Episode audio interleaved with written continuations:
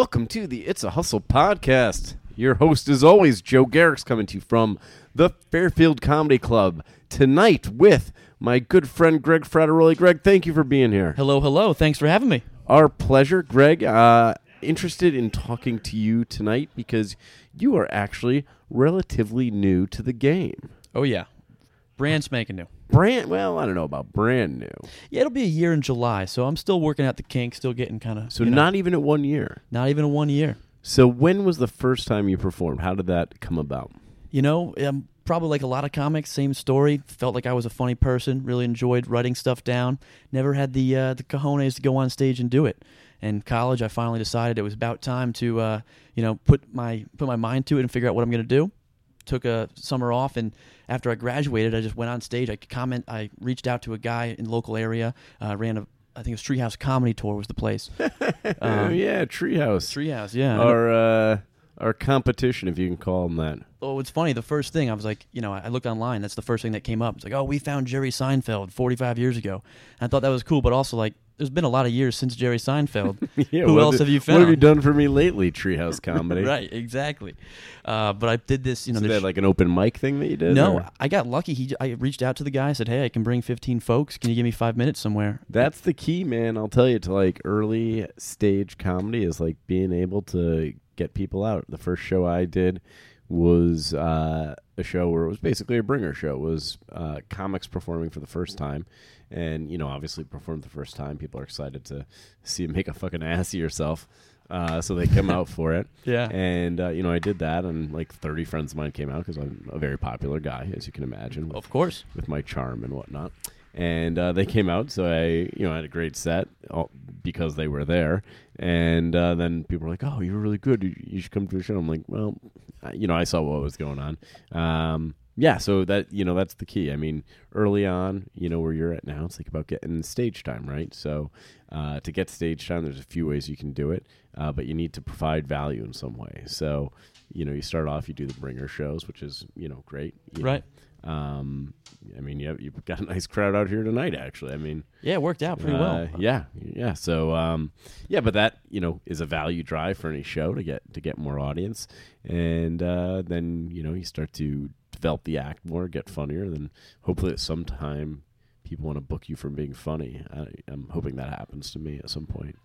Well, Uh, I was actually curious about you bring that up, the kind of the progression, because I understand that at this point the bringer show is the biggest thing because who knows? People don't know if I'm funny or not. I got to bring value in some way, like you mentioned. So, what kind of time frame do you think it takes to maybe stop to the bringer show where you just get regular time at a place? Well, how does that work? I mean, my advice would be, and what I did was, you know, I, you're doing these bringer shows, and the problem with them, for the most part, uh, is that you're doing this show, and you're bringing all your friends, and everybody on the fucking show sucks because it's a bringer show. It's a Right. bunch of like early stage comics who aren't very funny. No offense to you, you were very funny tonight. Yeah, I appreciate but it. you know, generally speaking, um, you know, early stage people are are not that funny. Um, you know, there are there are exceptions like yourself and myself, obviously. But what I found was that if I'm going to bring all these people to this fucking show, and then I'm going to be one of the funniest comics on it, which is I imagine what you're experiencing as well. Yeah, a little bit of that for sure. and then you're like, what the fuck? Like they're sitting through all this fucking shit and spending money to do it. Uh, you know what? What's I, I felt bad having them come, so I started They're running. paying money, taking time out of their day Yeah, to help you out. you, yeah. yeah. and it's cool, but it's also like I remember I went on one of my first shows in New York City. I thought I was big shit because I, you know, New York City show. Oh, great! And I went on after this guy who just did Lou Ferrigno impressions for ten minutes, not a punchline at all, just having conversation with himself in a Lou Ferrigno voice. Yeah, I, there's some weird shit. Like my uh, one of the early shows that I did, you know, this the guy who was producing and hosting them would start the show and he would host for like 20 minutes, but then he would do another 10 minutes between every comic he brought up. Jeez. and it was like this is fucking terrible. So I, you know, you feel bad bringing people. So I'm like, you know what? If I'm gonna have people come out to a show, I want to make sure that I'm like the least funny person on it. I want everybody on that show to be funnier. So I started running my own shows. Uh, you know, basically, you found a venue. Uh, you know, it's easy enough to book comics. Comics always want stage time. Then you're, you know, promoting your own show. You know, it, it's a little more challenging. You know, because you have you know, got to do a little more work. But now you're working with the comics that you want to work with. Um, you know, and you're you're adding value, and you know, you now have regular stage time. Now the other thing you can do with that, uh, some people are opposed to it, but I think it is a smart fucking thing to do is find other people who are also adding to the scene and producing a show, and then switch spots with them. Be like, hey, you know, I'll get you on my show once in a while if you get me on your show once in a while. Now, you know, that show that you're doing is hopefully producing, you know, more than just that one spot for you. Hopefully, it's a way for you to get you know two or three spots just by running that run one show. Yeah, it's funny you mention that because I noticed in the at least in the Connecticut scene where I'm, I go up to West Hartford a decent amount, and those folks are always piggybacking off each other's shows, and that's kind of how they're getting. Seems like they're yeah, getting so stage you got time. like eight people like all running their own shows. Everyone's got to take charge, but you know everybody's getting a lot more stage time. Um, I would think it's a pain in the ass to start up. The first few months are probably hard to get crowds and takes a lot more work. Once you're established, maybe there's more. I you know it depends, you right? like I, I mean, I look at um, you know I, I look at what you have going on, and it seems similar to like you know how I was when I started. You, you know, you're a funny guy, you're a popular guy, and a lot of people want to come see you, right? So probably the first time you run your own show, people are going to be all about it, and you'll get a lot of people, and then it's like, well, how do we kind of make this a regular thing? Um, you know, how often can I kind of tap into this? So you got to find other ways to promote, but there's things you can do. Uh, I don't know what they are, but there's things you can do. Like you know, we're fortunate here with this. I mean, this is basically what this club was. Right. Was it was a weekly show that I was looking to start, so I could get stage time when I moved to Connecticut. But we're booking good comics, so that's key.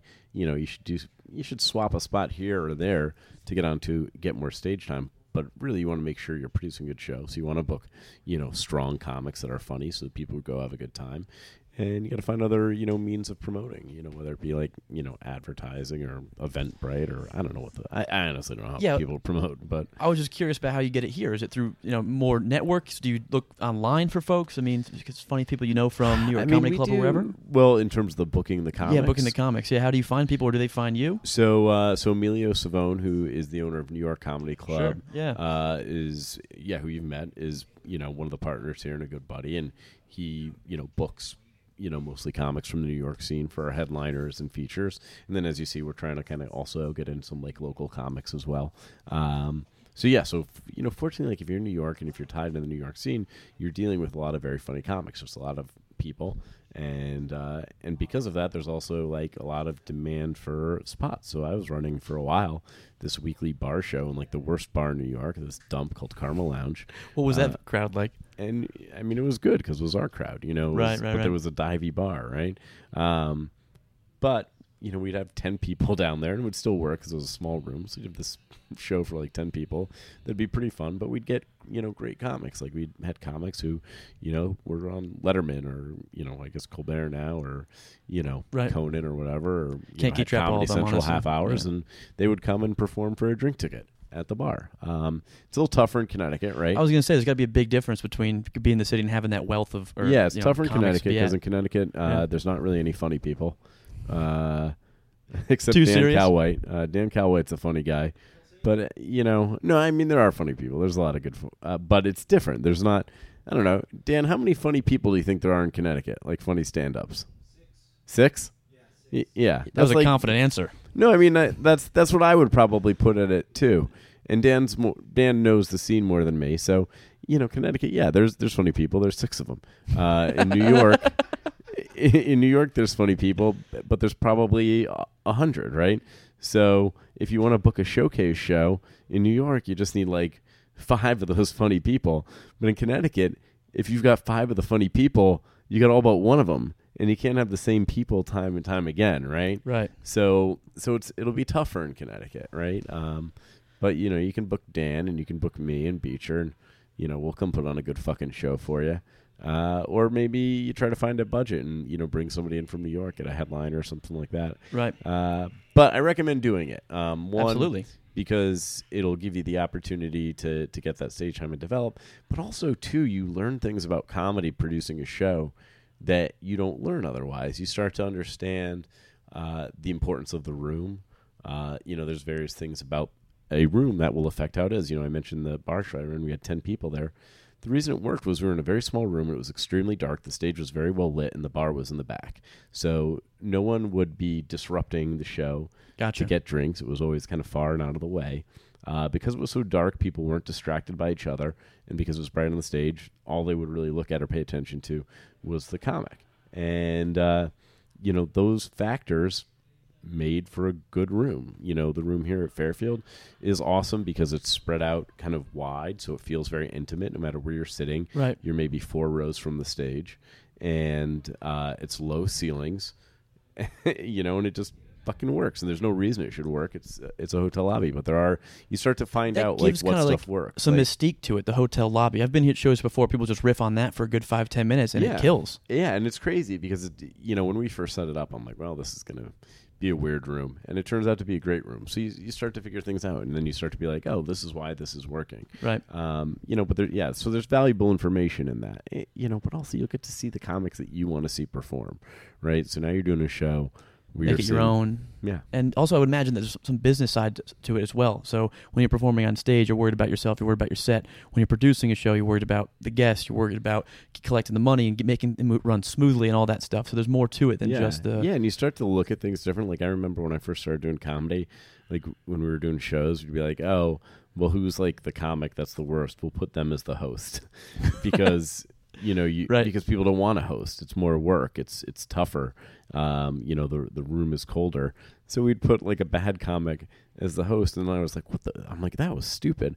Like you actually need your best comic as the host. You want your strongest person or somebody who's like good at like a little bit of crowd work of like engaging people, getting them like amped up a little bit. Uh, so I've, you know you realize oh that that's actually a hugely valuable spot, and you don't think about it when you're not producing a show. When you start producing a show now, yeah, there's more to take care of, so you have to be aware of that stuff. Does it change your joke set, your sets at all when you're doing your own show? Are you worried about crossing the line and going too far on on some topics, or you not let that? I don't think so. I mean, Yeah. I think you know. If, if there's jokes that you wouldn't do on your show, you probably shouldn't do them on anybody's show. that's fair. Uh, Right, right. yeah, that's a very good point. So, uh, well, well, so Greg, what's like, what's your plan? What's your like next comedy step here? Well, you know, I think talking to you, I'm hoping to. Um, actually, I spoke with another comic who's pretty green as well. He's starting an open mic down in Norwalk. There's nothing really down on that side of uh, Connecticut. Most of the stuff is West Hartford and maybe more up the coast. Um, but so there's a place we we